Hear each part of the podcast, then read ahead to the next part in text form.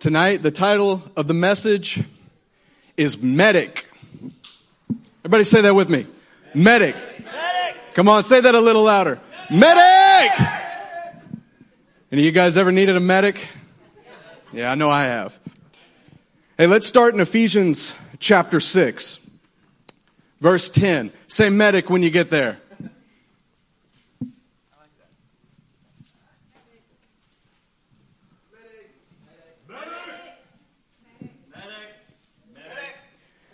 Ephesians chapter 6 verse 10 says, Finally, be strong in the Lord and his mighty power. Put on the full armor of God so that you can take your stand against the devil's schemes. For our struggle is not against flesh and blood, but against rulers, against authorities, against the powers of this dark world, and against the spiritual forces of evil in the heavenly realms. Tonight, church, as we get into the word, you have to remind yourself that we are in a spiritual struggle. We are in a war. We are in a battle. And there are real forces at play tonight. There are real forces at play in every life in this room, whether you realize it or not. We're going to talk tonight about wounds. We're going to talk about how to dress those wounds. But we need to understand we're not talking about physical wounds tonight. We're talking about spiritual wounds. Amen? Amen.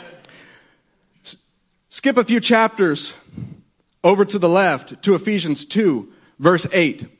Say medic when you are there.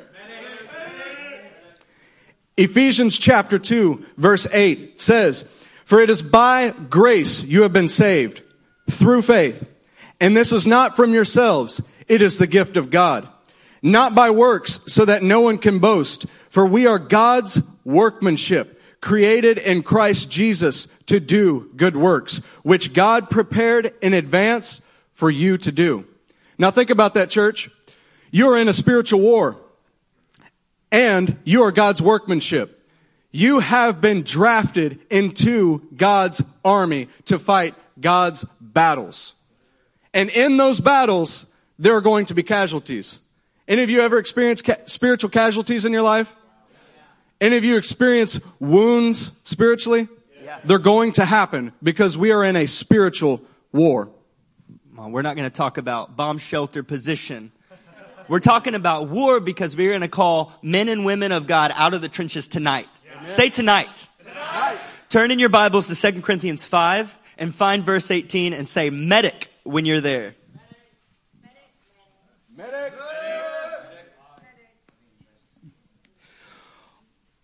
All this. Come on, Paul.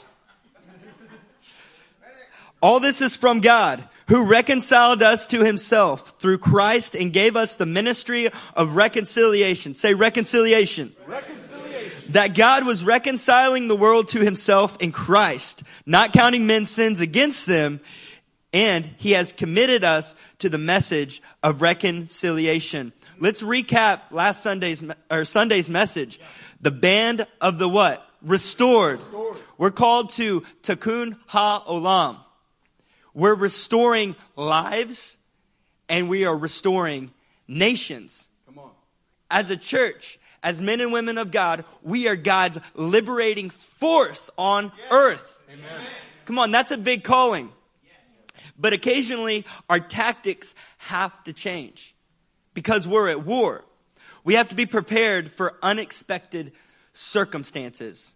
If you are going after the Lord, the enemy is going to throw everything that he can at you yeah. to get you to be distracted, to be discouraged, to knock you off course because we are at war and it's time that tonight that third day thinking mentality comes yes, up and we on. say, Lord, I've been hiding in the trenches and tonight I'm coming out with fire.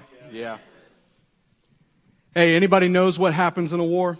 Occasionally there are diversions Occasionally there's psychological warfare. Occasionally the enemy tries to affect your mindset, tries to affect your morale, and tries to affect you physically. Occasionally troops die in war. Is that true? What have we, have we seen some troops die in this war? Spiritually? Yeah, we have. Have we seen some people wounded spiritually? Have we been wounded spiritually? Yeah. Have we had psychological warfare implored against us? Yeah, we have. Turn with me to 1 Peter 4, 12.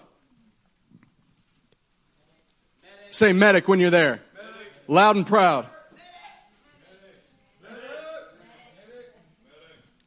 It says, Dear friends, do not be surprised. Do not be what? Surprise! Do not be surprised at the painful trial that you are suffering, as though something strange were happening to you. Man, what happens when that strange, when that painful trial comes upon you? Man, you're like, where did that come from? That was unexpected. I didn't realize the enemy had that much force. How many of us have been through a painful trial recently? Man, that is spiritual warfare. How many of you have had to change your tactics? You've got shots fired at you and you realize, man, I need to get my head down. Man, I need to get down in the trench. I need to get on my stomach and crawl. Man, I want to tell you what, in warfare, things change. They have the saying, you know, you can have a plan and then you get punched in the mouth. Sometimes you have a plan to go into the battle and the enemy comes and he throws everything he has at you and then all of a sudden the plans change. Amen? Amen. And sometimes it's not just that the enemy is throwing a fierce trial your way, it's that your plan wasn't good to start with. Sometimes you have a plan that was not prayerfully gotten from the heavens. Man, you remember the word Monday night? Something that you thought of yourself and something you didn't ask the Lord for. Man, I'm going to tell you tonight, our tactics are going to change a little bit. Amen? We're going to have to realize the painful trials that are coming are going to have to cause us to do something different. You know, some days I wake up and I'm ready to fight. Do you ever have those days? Some days. you get up and you're like, to Satan, right? Looking for a fight. But I can say most of my days, I fight in the midst of me getting ready. I don't always wake up with this intensity like, Lord, I'm ready. Anything that comes at me, I'm ready. We're going to fight. We're going to, we're going to start throwing those punches. I have your plan in your mind and your heart and anything that comes against me, I'm ready for. But I can say about my life that I am working to, to be ready to fight every day. Most of the time, I'm fighting to get ready. It's a fight and I'm trying to prepare and I'm fighting and I'm trying to prepare. Let's look at Exodus 18. Find verse 5. Medic. Medic. Medic. Medic! Medic! Medic! Verse 5. Jethro, Moses' father-in-law, together with Moses' sons and wife, came to him in the desert, where he was camped near the mountain of God. Jethro had sent word to him, I, your father-in-law, Jethro, am coming to you with your wife and her two sons. So, so Moses went out to meet his father-in-law and bowed down and kissed him. They greeted each other and then went into the tent. Moses told his father-in-law about everything the Lord had done to Pharaoh and the Egyptians for Israel's sake and about all the hardships they had met along the way and how the Lord had saved them. You can say that Israel had been through a few battles, right? They maybe even have uh, uh, incurred some wounds along the way. But watch this. Let's go to verse 13. The next day Moses took his seat to serve as judge for the people, and they stood around him for uh, from morning till evening. When his father-in-law saw all that Moses was doing for the people, he said, "What is this you are doing for the people? Why do you do it? Al- why do you alone sit as judge, while all these people stand around you from morning till evening?" Moses answered him, "Because the people come to seek God's will, come to me to seek God's will." Whenever they have a dispute, it is brought to me, and I decide between the parties and inform them of what God's decrees and laws, of de- God's decrees and laws. Moses' father-in-law replied, what you are doing is not good. You and these people who come to you will only wear yourselves out. They were, the work is too heavy for you, and you cannot handle it alone. Come on, sometimes in warfare, you gotta have a life-saving rebuke. But it's better to be wounded by a friend. It's better to be wounded by a pastor than to let the enemy get the best of you because you were too blind. Come on, we're going to lay down pride tonight. Amen. We're going to lay down offense tonight. We're going to have a uh, mature view of correction and the life that it brings. Because it may wound you, but the shepherds God has put in your life, they're masters of packing and wrapping wounds so they heal. Amen. Let's look at Exodus 18 and find verse 22. They will make your load lighter because they will share it with you. If you do this, and God so commands, you will be able to stand the strain. Come on, do we need to stand the strain? Yes. And all these people will go home satisfied. Come on, we can't fight alone, church. No. Come on, we know that. We know it's preached from this pulpit week after week after week. But we have to get it down in our souls that there's an enemy that's out there trying to wound us. He doesn't want what's best for you. He'll be relentless in his pursuit to, to give that fatal blow and to distract all your brothers so they can't come pack your wound. Come on, if you've been straying, if you've been straying from fellowship, if you once had a bond with brothers in this body and you have been uh, silently lulled away, you might be being wounded and your brothers can't get to you. You have to stay with the pack. And then when there's a life giving rebuke from a man of God, come on, that's a wound that can be trusted. Hey, isn't Jethro awesome? Yeah. You know what we love about Jethro is that he comes to Moses, and we esteem Moses as a, a great man of God, don't we? But Moses would have made a mistake in this area if Jethro had not come and spoken. Jethro offered life saving correction that was desperately needed.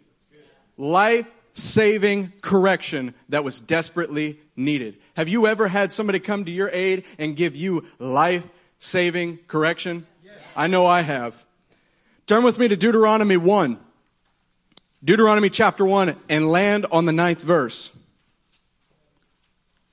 We're going to look into Jethro's life. We're going to see a derash right here in the text and I hope you get something out of it because it rocked me. Verse 9 says, At that time I said to you, now the I there is Moses, okay? And the you there is the people of Israel.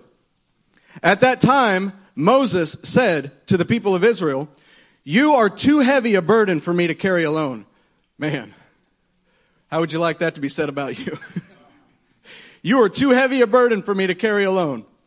The Lord your God has increased your numbers so that today you are as many as the stars in the sky. May the Lord, the God of your fathers, increase you a thousand times and bless you as he has promised.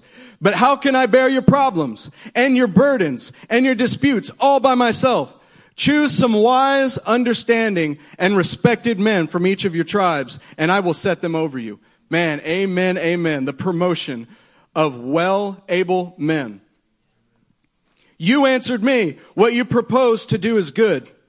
So I took the leading men of your tribes, wise and respected men, and appointed them to have authority over you as commanders of thousands, hundreds, of fifties, and of tens, and as tribal officers. And I charged your judges at that time, hear the disputes between your brothers and judge fairly, whether the case is between brother Israelites or between one of them and an alien do not show partiality in judging. Hear both small and great alike.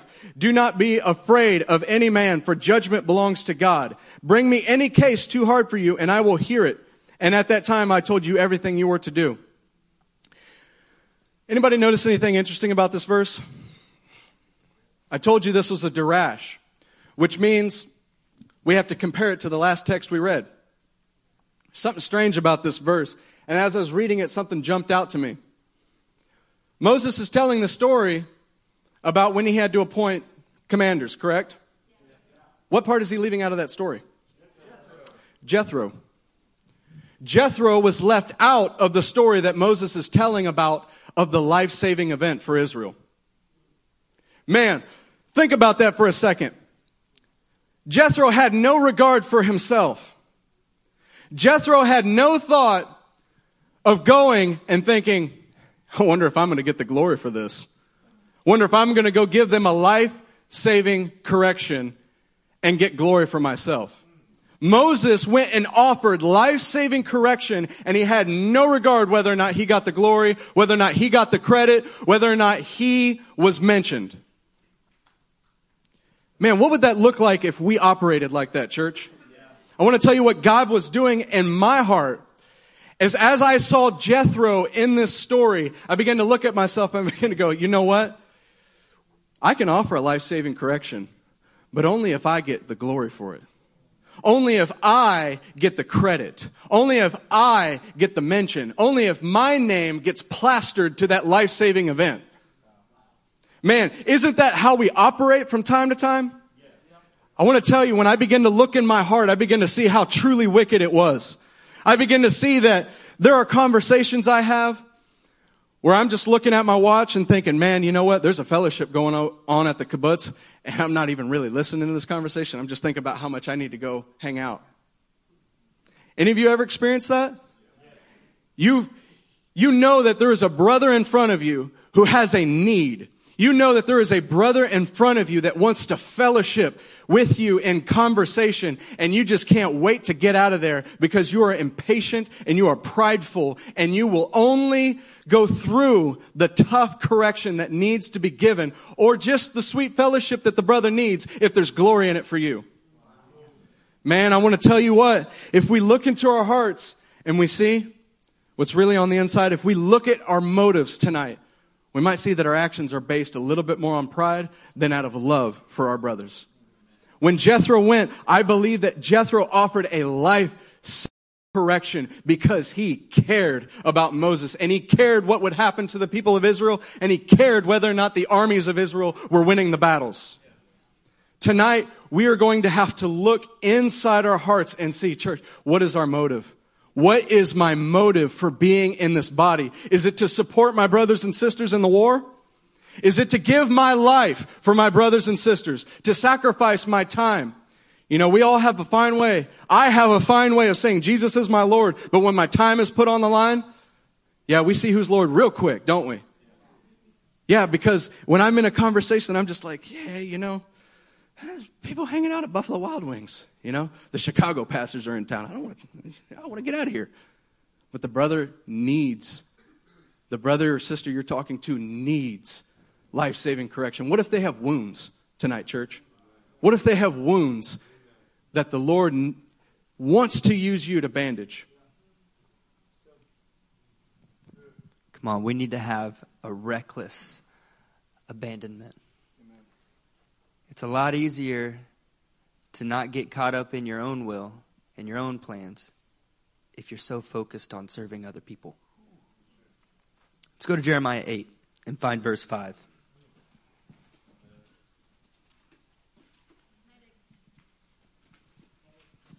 Medic. Medic.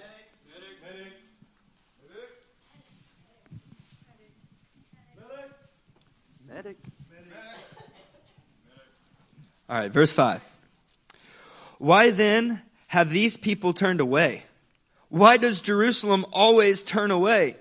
They cling to deceit and they refuse to return. I have listened attentively, but they do not say what is right. No one repents of wickedness, saying, What have I done? Each pursues his own course like a horse charging into battle. Is the health of your brothers an indictment to your faith? Look around you. How are your brothers doing? Reflect on it. How are your closest brothers doing? It should be an encouragement when we are all doing well Yeah. that we are putting our faith in action. Yeah. But if we're all suffering and dying and bleeding out, it's an indictment. Are you charging your own course? Here it says, like a horse charging into battle. Is your, is your face like flint on your will, your, on your own will, your own prerogative? You can't be turned from it. And even the, the harshest, most righteous correction, you already have a pre planned justification for it. Now, tonight, beckoning you to cry medic. I got a wound and I need it to be packed and I need it to be wrapped and I need it to heal. Go to verse 11. They dress the wound of my people as though it were not serious. Peace, peace, they say, when there is no peace. As you were thinking a second ago about the health of your brothers, do you know you have a brother in this room right now that's hemorrhaging? Hemorrhaging. And you're saying, hey man, it's just a scratch. Hey, it's going to be all right. Don't worry about it. We're going to break that tonight. We're going to we're going to strip away the pride. We're going to strip away the offense. We're going to get the heart and the mind of the great physician. And for some, it's our time to rise out of the trenches as warriors of God and say, hey, I'm here to bind up that wound. And for others, we need to cry medic. Say, I have a wound. Somebody, somebody come and rescue me. We need to get the heart and the mind tonight of the great physician. Verse 21 of Jeremiah 8 says, Since my people are crushed, I am crushed. This is God speaking. I mourn, and horror grips me. Is there no balm in Gilead? Is there no physician there? Why then is there no healing for the wound of my people? Man, this reminds me of uh, Ezekiel 34, verse 4, and says, it says that the shepherds do not bind up my sheep. They do not bind up my sheep. I want to tell you that tonight, you're in a church that has good shepherds. You're in a, you're in a church where there are medics here, and they are listening for the cries of the wounded. But man, how many more medics do we need? Man, God is asking the question why is there no healing for the wound of my people? Think about that for a second. Why are there so many wounds in the battle? Why are there so many men and women who are wounded on the battlefield bleeding out? Is it perhaps because there are so many of us that are too prideful to get out of our trench and run for that brother? Like myself, I'm preaching to myself tonight. Is it perhaps because Justin Treaster is too prideful and would rather be at Buffalo Wild Wings than to get out of his trench and go and grab a brother? I think it's so. Turn with me to Proverbs 24, 10 through 11. I want to say tonight it is so easy. You know, sometimes it's easy. It's not always easy to have the gun in your hand. Not always easy to have the gun in your hand, but I want to tell you, it seems like there's more glory in that. To have your gun in your hand and be charging forward. It doesn't seem like there's much glory, though, in staying behind and bandaging up the wounded. Proverbs 24, 10 through 11 says, If you falter in times of trouble, how small is your strength?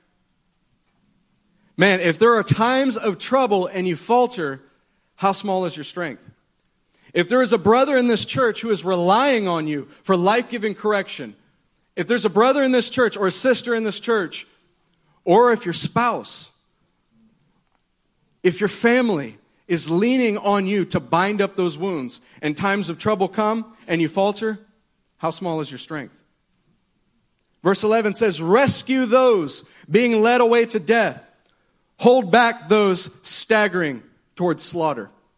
It is our prerogative, Christians. We are our brother's keeper tonight. We are our brother's keeper throughout the week, throughout the years.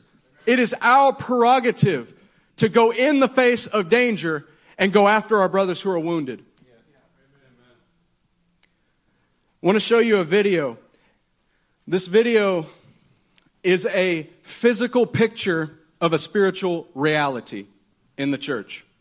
It's a physical picture of a spiritual reality in this world. This is a reality of all people that you see around you.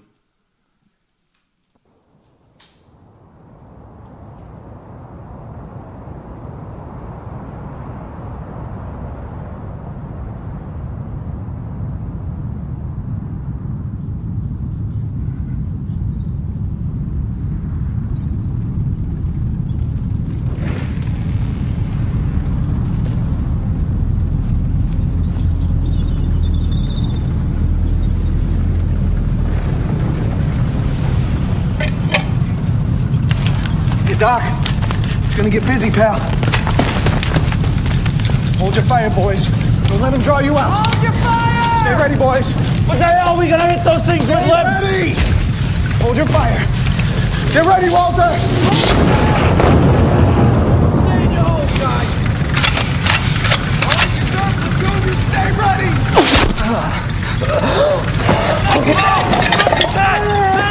Hey, Gene. Let's go.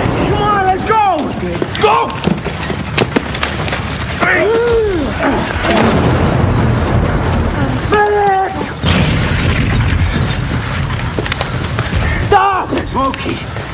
Got Mo. I got it. I'm keeping it for you. Smoke. I can't feel my legs, dude. Take it easy. Matt Foxwell, get the plasma now.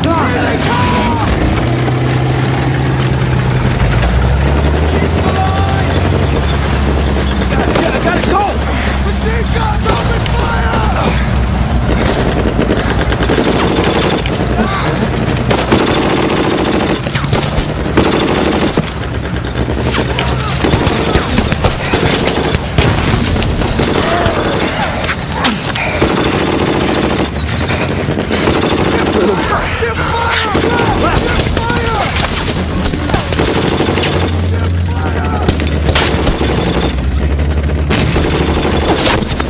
Fight some fire! To the left side!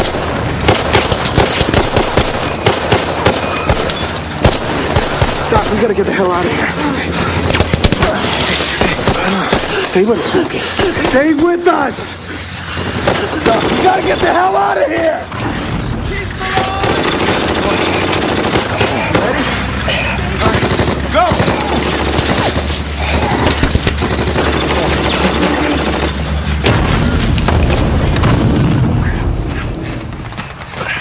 Stop! We gotta stop. All right. Take the. All right. Hey, hey, come on, Walter. Come on, buddy. Hurry, Doc. Come on, Doc. I gotta get back to the line. Okay, okay. Liam. Yeah, buddy. Standing on my hand. Sorry, Doc. Look, I'll get you another Purple Heart for it. Hey!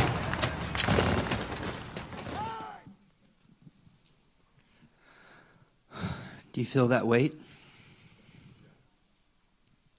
Combat medics are known for their selfless courage, often charging into dangerous situations to stabilize and evacuate their fallen comrades. Their initial training is comprehensive, but combined with their pre-deployment tra- training, uh, they have no regard for themselves.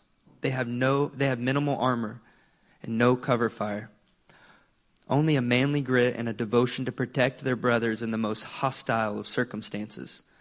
Willing to take on the full force of the enemy fire and to dress the wounds of their comrades. At the cost of their own life, they will rise from the trenches with one goal restore my brother to the battle line. Come on, tonight we need to have third day thinking. We need to say, tonight, I'm coming out of the trenches. I'm going to go bind up the wounds. I'm going to go get that offense off my chest. I'm going to hear the cries of my brothers who are saying, medic, medic, I'm bleeding out. Somebody. I know I've gotten this wrong. I'm on eye level with you guys and I, I know there are times that you were, you were crying out for a medic and I sat there and I said, you know what? God's going to work it out. But I know God, He sent me to go bind up that wound. And I say tonight, I refuse. The world says, hey, there's crossfire. The bullets are coming. You can't run out there without a weapon. Say, to hell with cover fire. I'm going to go patch up my brother's wounds. Do you have that kind of grit tonight? Do you have that for your brothers? Because I promise you, if they get shot and you're the one called to go bind up that wound and you sit there, you're going to watch them bleed out and it's an indictment to your faith and God will hold you accountable. And I say tonight, I don't want to be that man. I'm going to be the one that rises out of the trenches and says, you know what? Enemy, you give me your best because he's coming back with me and I'm restoring him to the battle line. Do you want that grit tonight? Yes. Come on, we're fixing to hear some testimonies.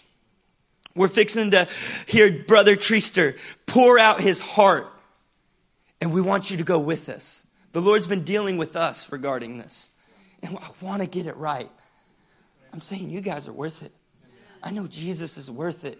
He's the only reason that we sit in this room and we worship and we read the word and we pray and we strive for righteousness day after day. He's going to get glory through our suffering. But we have to have the faith and the courage to climb out of the trench. And I'm telling you, it's not easy. It's not easy. Everything is going to be telling you to stay in that trench. But we're saying the word of God says, get out of the trench. Who cares about what you think? Do what the word says, regardless of any, any other circumstance. The word calls you out of the trench tonight. And the Holy Spirit is going to help you charge into the battlefield. And He's given you the tools to pack and wrap that wound. Proverbs 24 and verse 11 says, Rescue those being led away to death. Hold back those staggering towards slaughter. Man, there are many who are struggling and wounded tonight. Can you hear the cries? There are many in your life who are struggling and crying out for a medic tonight. Do you think that that medic, when his brother in arm was wounded, do you think he thought for a second, oh, you know what? I'm just going to stay right here. I'm too scared to go out. Do you think for a second he was sitting there wishing, no, I just kind of wish I was somewhere else? No. He had one thing in mind. If I do not bind up my brother, he might not live. He might not make it. Man, what would we be like if we all had that mentality? If we all were our brother's keepers and we all said, if I do not go when I hear that cry, if I sit here in my trench because there may be bullets coming, I may get hit too. You remember the scripture that says, restore brother gently when he's caught into sin, but watch out so that you not be, be tempted as well. Mm-hmm. well. It is a real thing when you are dealing with sin. When the bullets are flying, we can't sit down and let our brothers die. We have to move forward. Turn with me to John 13, verse 35, 34 to 35. Say medic when you're there.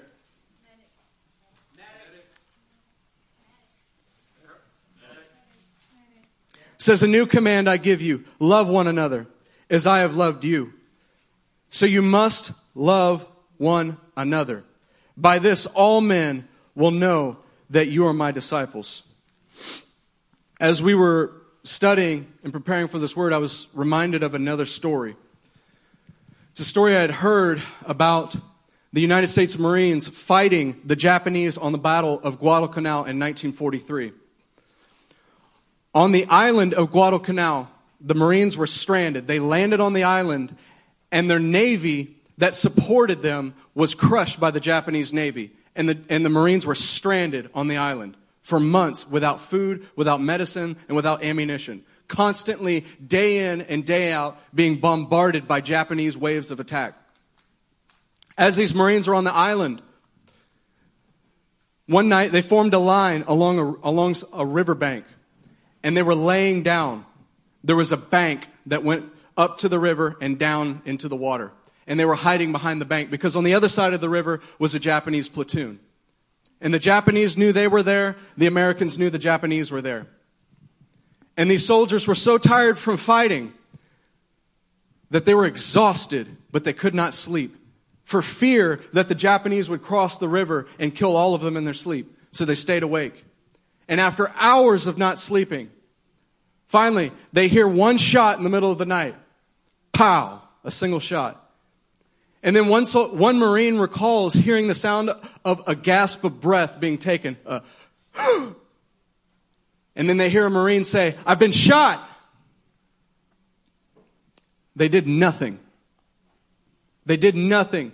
Not a single Marine got up for fear that if he raised his head above the grass or raised his head above the hill, he'd be popped off by a Japanese sniper. Not one of them got up. And the particular Marine that was telling the story He says throughout the night, he was shot at 2 a.m. At 3 a.m., he heard the, the young Marine cry, maybe 19 years old, 20 years old. He began to hear, hear him cry, I need help. Been shot. I need help. Nobody went. Although they were all, all side by side, nobody did a thing to help him. At 4 a.m., they began to hear him cry out for his mother. 5 a.m., he began to cry even more. Nobody did a thing. And the man that told the story, he said, I remember thinking to myself, my God, why don't you just die? Just please die and give us some silence so that we can all sleep. Please die so that you can make it quieter so that the Japanese don't hear the rest of us here and know exactly where we're at. The next day, that Marine that was telling the story was asking, Hey, where's my buddy? Where's my buddy at? You know the buddy that I went through uh, basic training with? You know the one that we were always together? He said, Hey, I hate to inform you, but he was the one that accidentally shot himself the other night.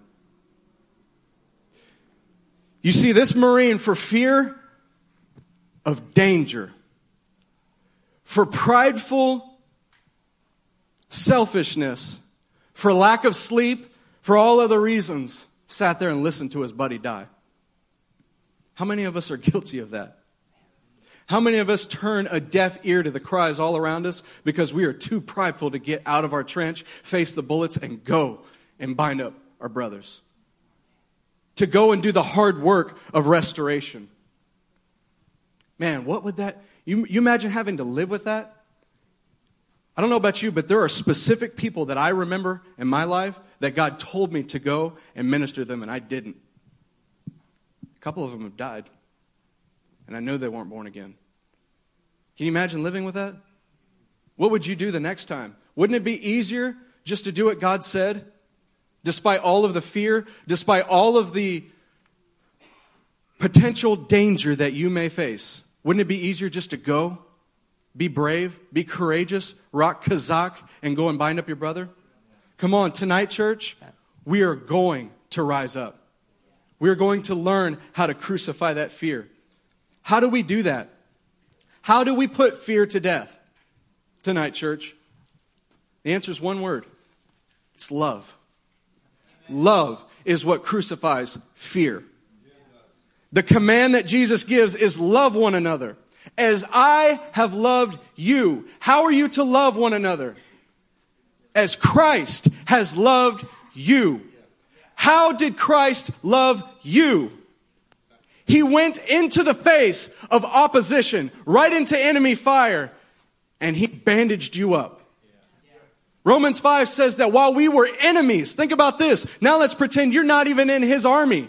You're an enemy soldier and he still went behind enemy lines to bandage you up, to carry you out of that regime, bring you back to the rightful camp and bandage you up. He did that for you. And that is our example, love. Do you think that that soldier was calculating the cost when his brother got shot and there are enemies all around? No, because he loved his brother. He loved his brother, and that is why he leapt out of the trench into the face of bullets, into the face of possible death, to risk everything, to lay down his pride, to lay down all of the credit and all of the glory. Do you think that when he left his trench, he was thinking to himself, I hope I get an award for this? No. The first and foremost thing in his mind was, he has got to get help, because he may not last. Church, what is wrong with us when we will not go and bind up the weak, when we will not go and bandage up our brothers because we are so concerned about our own agendas, about our own time schedules, about our own things and everything we are doing? What if someone's dying? I'm telling you, the pastors have given us a perfect example. They are, and the elders have given us a perfect example. And Jesus has given us a perfect example of love. When a brother is wounded, you move. You don't ask questions. You get up and you move toward that brother. I want to tell you, this is something that the Lord is radically changing me about. You know how many times I, I have seen something in a brother and I go, yeah, what if I speak up? What if they get offended? What if I go and say something to them and I'm wrong? What if they die? What if they get knocked out of the race because you saw it and you did not do it God told you to? When a brother's wounded or a sister is wounded, excuse me, you move. Now, what do you do when you get to them? What do you do when you leap out of your trench and you get to your brother who's bleeding out, who's crying out for a medic? What do you do? The first thing you do is you identify the wound. Leviticus 13, 3 through 4 says, the priest is to examine the wound. If you read a little bit later, it says if the, if, if the wound appears to be more than skin deep, it is infectious. Man, more than skin deep. More than skin deep. Church, we gotta learn tonight that there are wounds that are more than skin deep and there are wounds that are only skin deep. We gotta learn to realize that some of these wounds are not more than skin deep. We gotta learn to look at our brothers and say, hey, come on, you're gonna make it out of this. Get up right now. That's just a flesh wound. You gotta get up and keep firing or we're gonna get overrun. That is just a flesh wound, man. That is not gonna damage you. Get up. You gotta identify the wound. If it's more than skin, skin deep, go to the second step. The second step is to stabilize the wound. You have got to stop the bleeding. How do we stabilize the wound? With the Word of God. We stabilize the wound with the Word. Psalm 107 verse 20 says, He sent forth His Word and healed them. He rescued them from the grave. When a brother is dying and he's on the way to the grave, you have to use the Word to heal them. That is the only thing that'll do it. That is the only thing that will heal your brother or your sister or your spouse or your whatever, mother, father, is the Word. If you see a wound and there's a cry for a medic, you go and give them the what, church? The word. The word. And after you do that, you, you heal with the word. You got to get him back on his feet, man.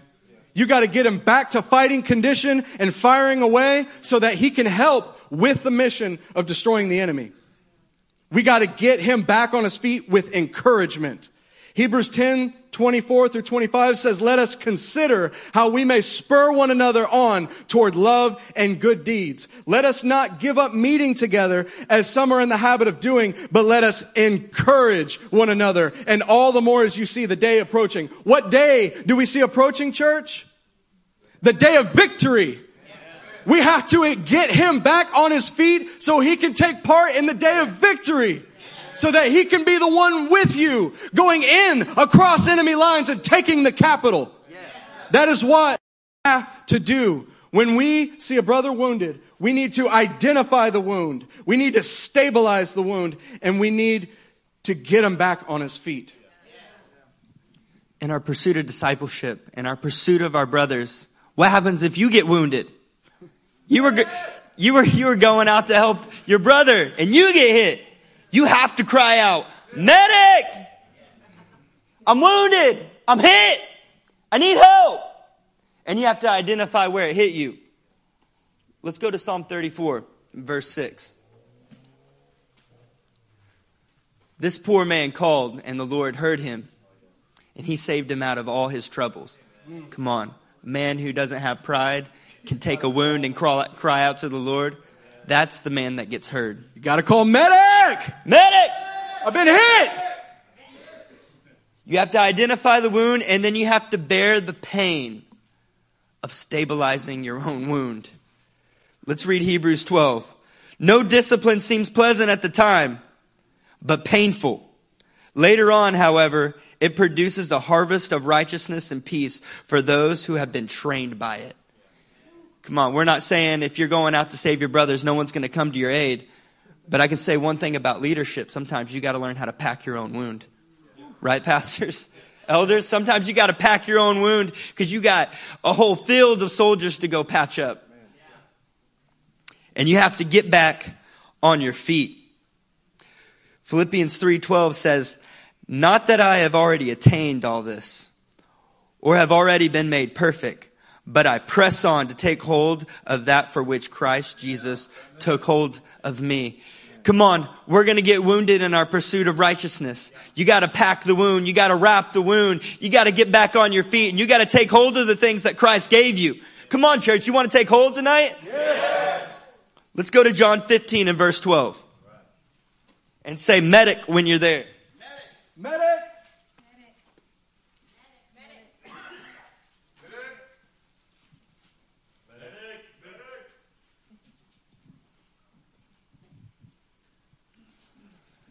Verse 12.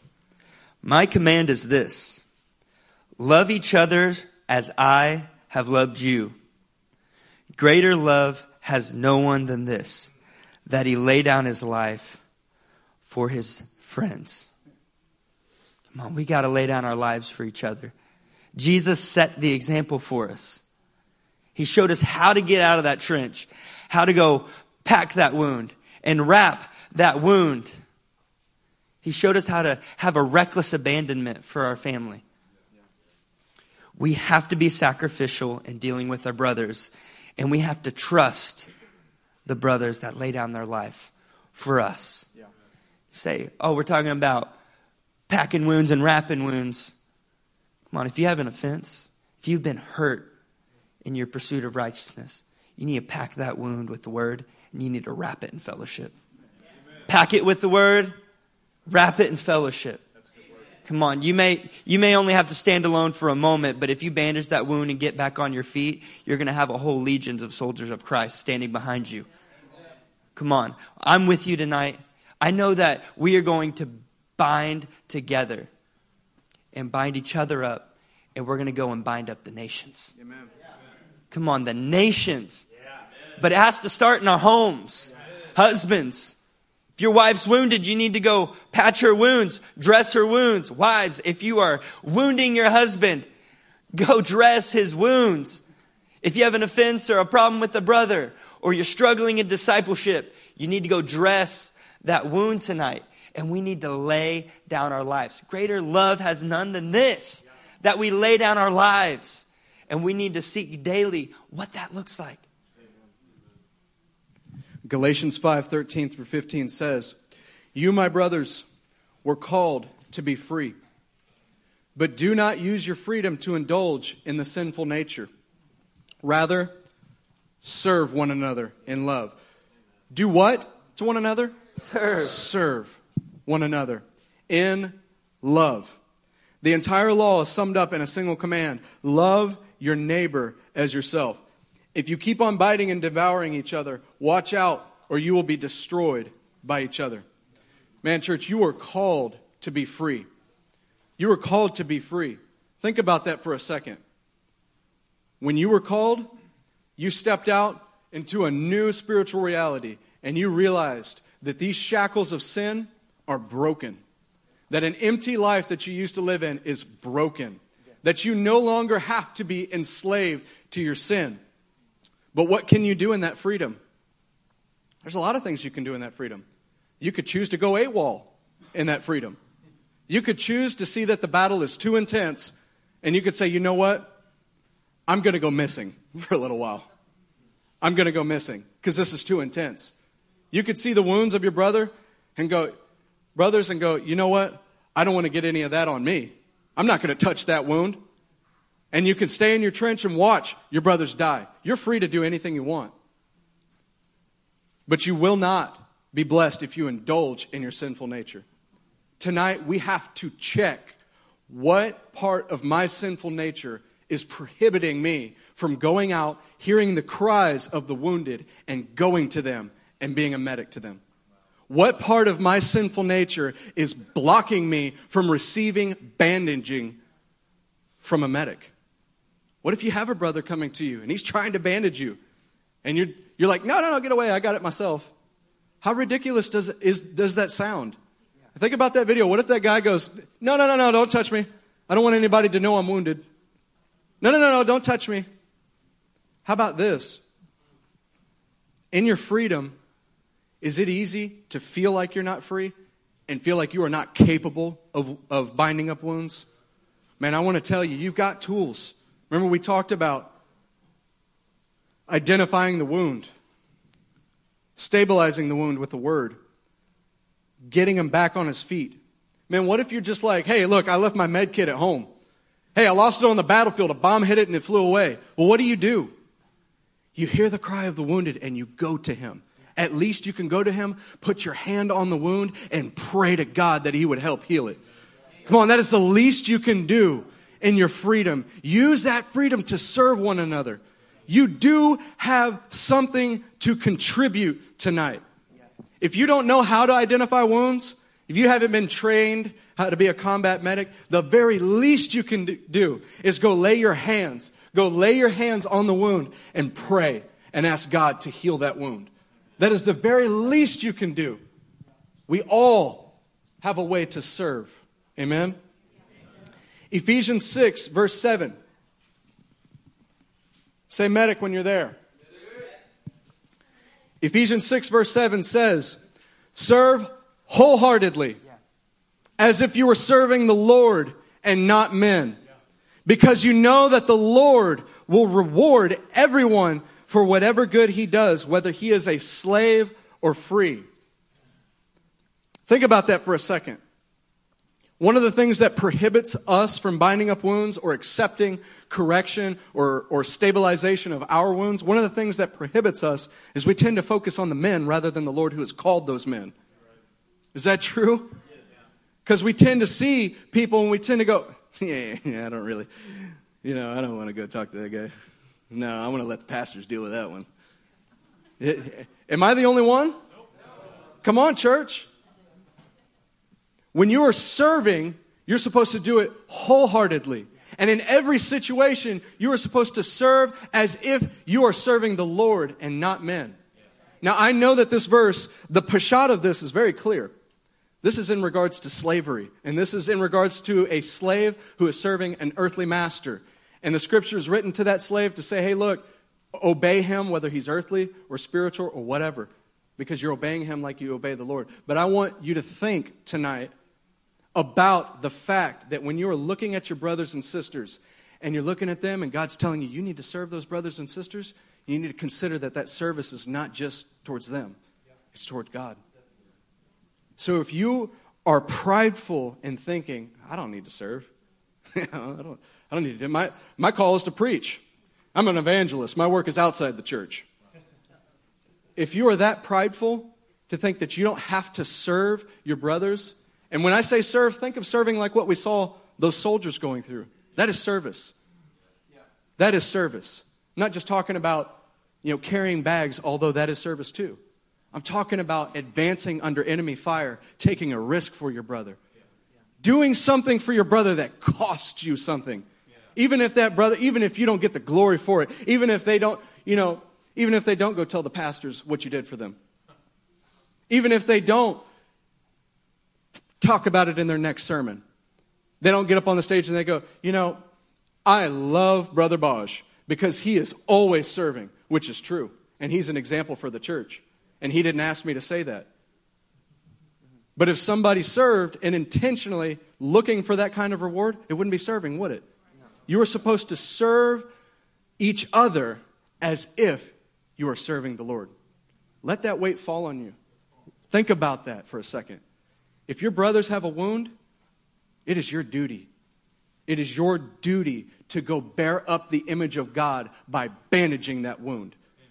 by protecting God's testimony, by trying everything you can to bear that wound, whatever risk it takes, whatever sacrifice is involved.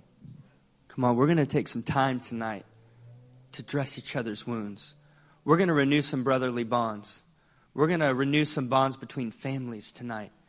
We're going to come out of those trenches and say, I don't care what it costs me. Let's, let's put cost aside and say, I'm coming out of the trench tonight for the sake of my brothers, for the sake of the families of this church. Does the scripture not say if you try to save your life, you will lose it? We cannot try to preserve our lives. We cannot worry about the cost, how hard it's going to be. All we know is we have a duty to lay down our lives for our brothers. And Jesus set the example. I'm going to read Philippians 2, verse 3 to you. Do nothing out of selfish ambition or vain conceit, but in humility consider others better than yourselves. Each of you should look not only to your own interest, but also to the interest of others. Your attitude should be the same as Christ Jesus, who being in very nature God, did not consider equality with God something to be grasped, but made himself nothing, taking the very nature of a servant, being made in human likeness, and being found in appearance as a man, he humbled himself, and he became obedient to death, even death on a cross. You see, Jesus was the ultimate medic. He charged right into that enemy crossfire for you. He didn't wasn't worried about the cost. Did he not say, "What should I say? Let this cup pass from me?" It's the very reason that I came to earth. And it is the very reason that we are bound together in unity. That we climb out of the trenches and we help each other bind up our wounds so we can keep fighting. Come on, tonight we're going to we're going to bind each other's wounds up. We're going to cry medic. We're going to let ourselves have our wounds dressed. And we're going to watch the King of Kings restore us back to the battle line. Go to John 12.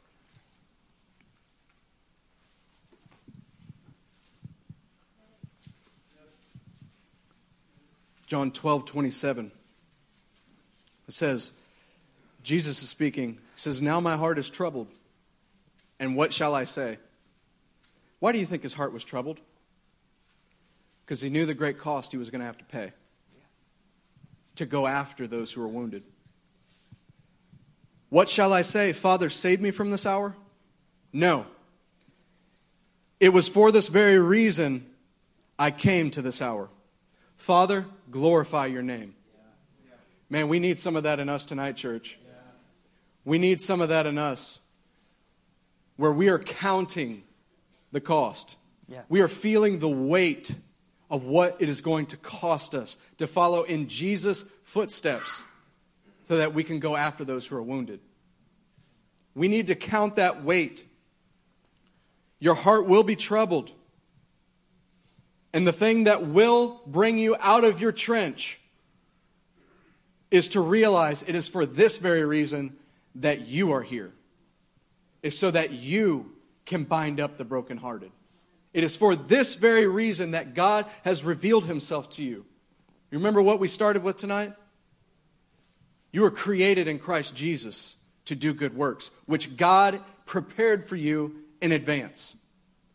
How many dangerous situations that you are supposed to go through that God is going to get glory out of? How many impossible situations that God is calling you into for another brother's sake, or maybe not even another brother, maybe an enemy, maybe someone who is not born again. God is calling you to get out of your trench, go across the field through enemy fire, and go after them. Our battle charge is Father, glorify your name. Yeah. Glorify your name, Father. Glorify your name, Father. If I am to die on the battlefield, then let me die, but glorify your name. If I am to sacrifice all of my time, eh, let, glorify your name. If I am to go to the lowliest of the lowliest, even though nobody sees it, even though nobody will ever know about it, Father, glorify your name. If I am to go after everyone that God shows me, Father, glorify your name. It is for the glory of God that we are medics. We have to go after our brothers. Because you know what happens? If the enemy is allowed to wound and kill all of us, what happens to God's glory? It diminishes. It diminishes. God will not have an army if his army can't take care of itself. Our last verse is Isaiah 61, verse 1.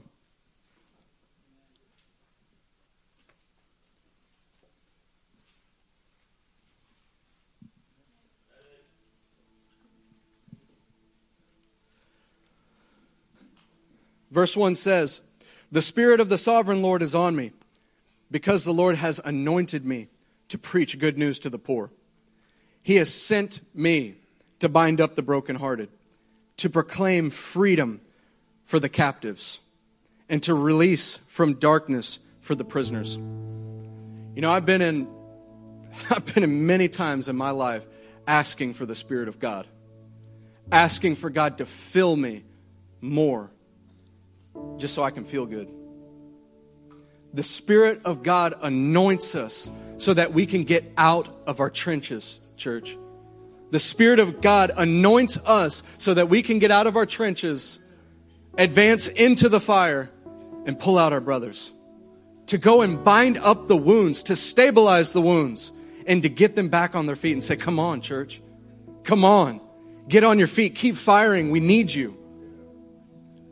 How many of us tonight need to get out of our trench?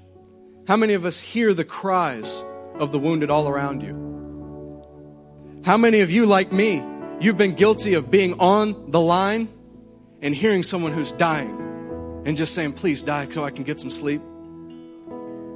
And I want to tell you tonight, we have got to capture the heart of God. We have got to capture the heart of Jesus that says, you know what? My time is not mine. My time is not mine. No, no longer will I get frustrated because somebody needs me. No longer will I get frustrated because somebody's failing. God has put me in that situation to bind up that wound. How many of us tonight, you don't feel like you can bind up wounds because you've been wounded?